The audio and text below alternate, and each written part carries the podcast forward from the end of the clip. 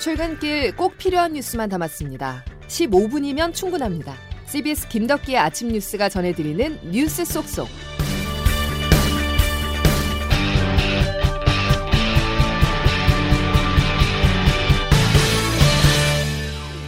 여러분 안녕하십니까? 1월 6일 김덕기 아침 뉴스입니다. 윤석열 국민의힘 대선 후보의 선택은 해산과 결별이었습니다. 김종인 상황설에 후보 교체론까지 거론되는 중대 위기를 맞자 선대위 해산을 선언했고 김종인 총괄 선대위원장에게 작별을 고했는데요. 지지율 하락세를 반등시키기 위해 꺼내든 윤 후보의 극약 처방입니다. 첫 소식 황영찬 기자입니다.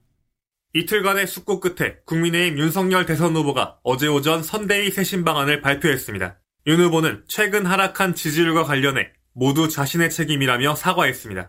모두 오롯이 후보인 제 책임입니다. 그리고 제 가족과 관련된 문제로도 국민 여러분께 심려를 끼쳐드려 죄송했습니다. 죄송합니다.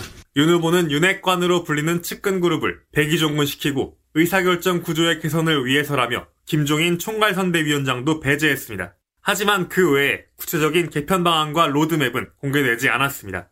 권영세 총괄본부장 임명과 젊은 실무자 위주의 실무형 선거대책본부로의 개편 방침이 새로운 내용의 전부입니다. 앞으로 갈 방향조차 여전히 파악 중입니다. 국민들께서 원하시는 게 어떤 건지 더 철저하게 파악을 하도록 그렇게 할 생각입니다.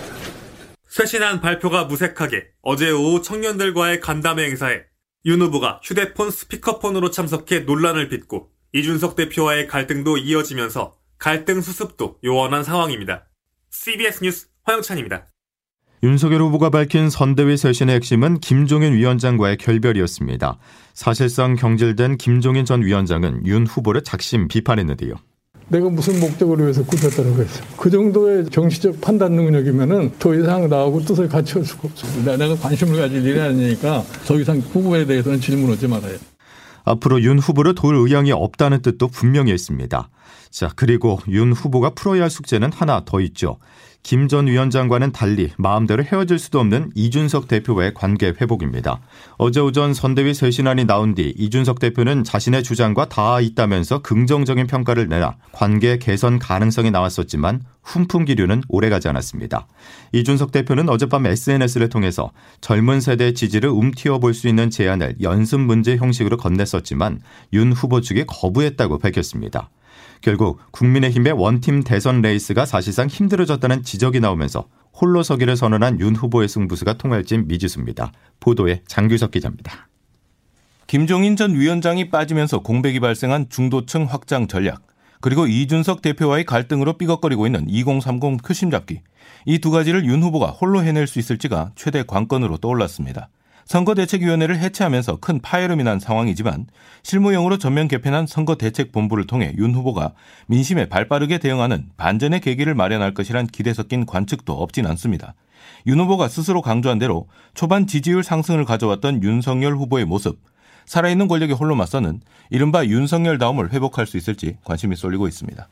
처음 윤석열의 그 모습으로 돌아가겠습니다. 제게 시간을 좀 내주십시오. 지지율 추가 하락을 막으면서 중도와 2030에 대한 외연 확장을 위해 어떤 카드를 꺼낼지도 관심입니다. 아울러 재구성된 선거 캠프 내부의 혼란을 빠르게 수습하는 문제, 또 홍준표, 유승민 등 전 경쟁자와의 화학적 결합, 즉 원팀 구성도 윤 후보가 속히 풀어야 할 과제로 떠올랐습니다. CBS 뉴스 장규석입니다. 더불어민주당은 국민의힘과 대비되는 모습을 이어가고 있습니다. 어제 이재명 후보는 이낙연 전 대표의 손을 잡으며 통합을 강조했는데요. 원팀 행보로 지지층을 결집하고 맞춤형 정책을 통해서 중도층 공략에 나섰습니다. 김기용 기자가 취재했습니다. 어제 이낙연 전 대표와 함께 광주를 찾은 이재명 후보는 내부 통합을 다지며 원팀 정신을 강조했습니다. 같은 시가 국민의힘 내용에 대한 책임을 안고 선대위 해체를 선언한 윤석열 후보와는 극적으로 대비되는 상황을 연출한 겁니다. 이 후보는 내부 통합에 그치지 않고 중도층과 2030 공약에도 열을 올렸습니다. 이 후보는 선심성 공약이라는 비판을 감수하고 탈모 치료제에 건강보험을 적용하는 방안을 대선 공약으로 적극 검토하고 있습니다. 탈모가 과연 건강보험 대상이냐 아니냐는 저는 대상이 돼야 된다고 봅니다. 신체 완전성이라는 측면에서요. 또설 연휴 전을 목표로 전 국민에게 재난금을 지급해야 한다고도 강조했습니다. CBS 뉴스 김기웅입니다.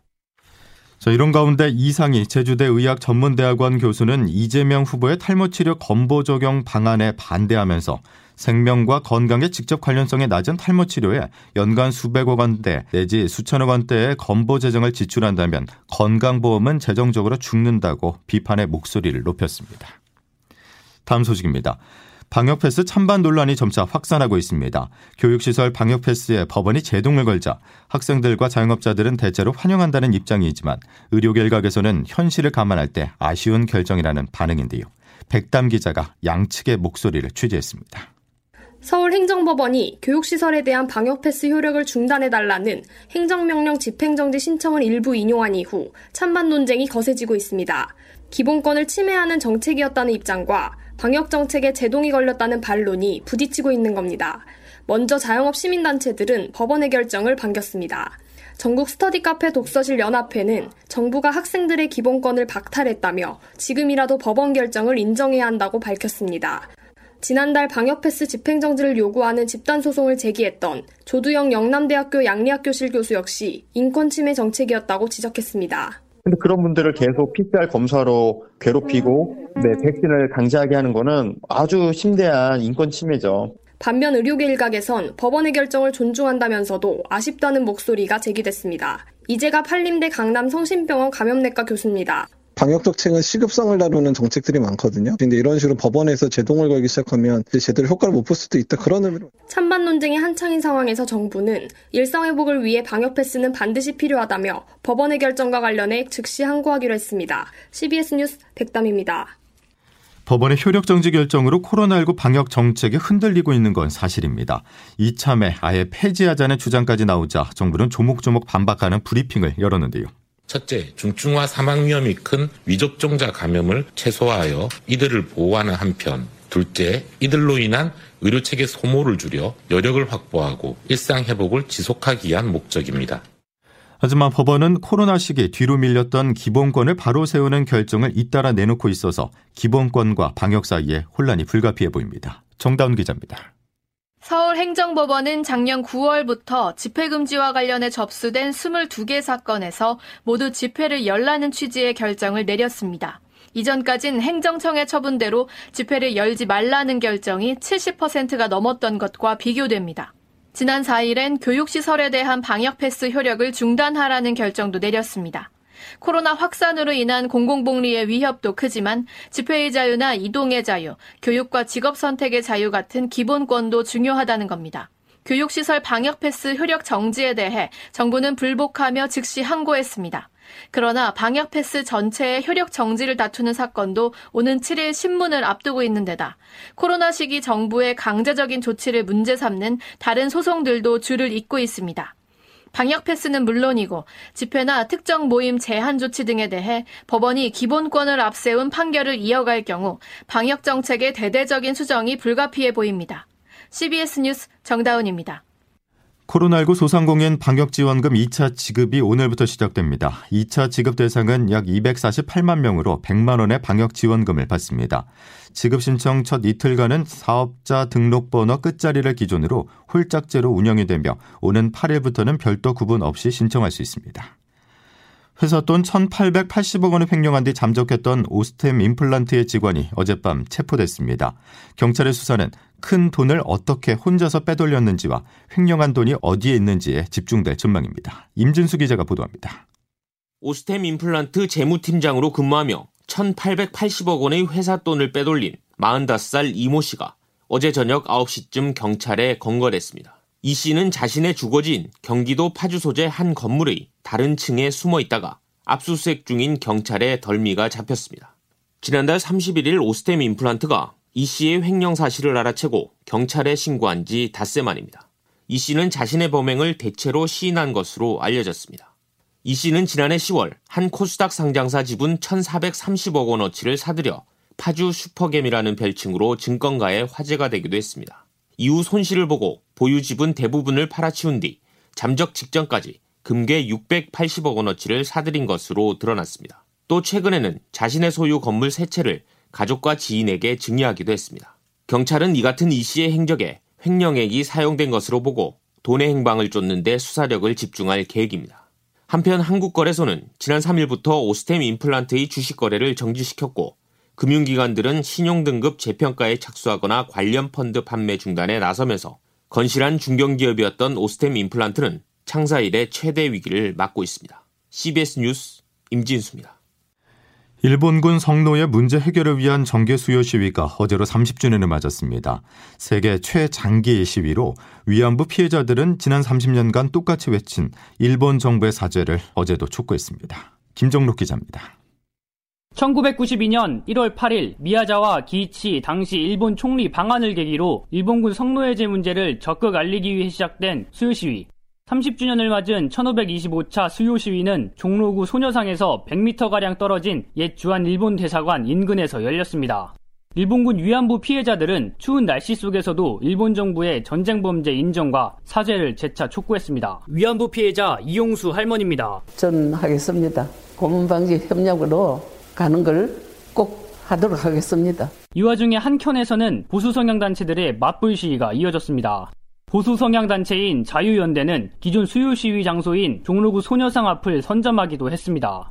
이들은 위안부는 사기다 등의 목소리를 냈는데 수요 시위를 주최하는 정의기억연대 측은 위안부 피해자와 참가 시민들을 모욕하고 있다고 강하게 비판했습니다. 이나영 정의기억연대 이사장입니다. 저들의 목적은 일본군 성노예 제 자체를 부정하는 것이고요. 일본군 위안부 피해자들을 모욕하고 정의기억연대 측은 국가인권위원회를 방문해 시위 현장에서 혐오와 폭력이 자행되는데도 경찰에서는 아무런 조치가 없다며 진정을 제기했습니다. CBS 뉴스 김정록입니다. 어제 발생한 충북 영동 터널 부근 부산행 KTX 열차 탈선 사고 복구 작업이 아직까지 완전히 완료되지 않았습니다. 코레일은 오늘 오전 5시 5분 서울역을 출발한 진주행 첫 열차의 정상 운행을 목표로 복구 작업을 진행했었지만 예상보다 늦어졌다고 밝혔습니다. 이에 따라 오전 7시 30분쯤 열차 운행이 정상화될 것으로 보입니다. 김덕기 아침 뉴스 여러분 함께하고 계십니다. 이제 기상청 연결해서 자세한 날씨 알아보죠. 김수정 기상 리포터. 네, 기상청입니다. 예, 어제 오전보다는 추위가 덜한 거죠? 네, 그렇습니다. 목요일인 오늘 아침 여전히 영하권의 추위 속에 출발하고 있는 곳이 많습니다만 그래도 대부분 어제보다는 기온이 좀 더 오르면서 추위가 조금 덜한 상태입니다. 오전 7시 현재 서울의 아침 기온 영하 5.5도로 어제보다 2.3도가량 더 올랐고요. 그 밖에 광주, 대구 영하 0.3도로 남부지방은 평년 기온을 웃돌고 있습니다. 오늘 한낮 기온도 서울 4도를 비롯해 춘천, 청주 5도, 광주 7도, 대구 8도의 분포로 어제보다 평년보다 더 높아서 추위가 한결 덜 하겠는데요. 다만 이렇게 추위가 주춤하니까 또다시 미세먼지가 말썽입니다. 오늘 대기 정체 속에 국외 미세먼지까지 추가적으로 들어오면서 수도권과 충청 대구권은 종일 또 강원 영서와 광주 전북권은 오전 중에 일시적으로 대기질이 탁해지는 곳이 있겠습니다. 이런 가운데 오늘 전국의 하늘은 대체로 맑겠습니다만 밤사이 비나 눈이 내린 남부 일부 지방에서는 오늘 아침 도로 살얼음이 나타날 가능성이 있기 때문에 출근길 교통 안전에 각별히 유의하시기 바랍니다. 지금까지 날씨였습니다. 자, 지난해 연평균 초미세먼지 농도가 관측 일에 가장 낮았다는 소식입니다. 하지만 오늘은 상황이 다릅니다.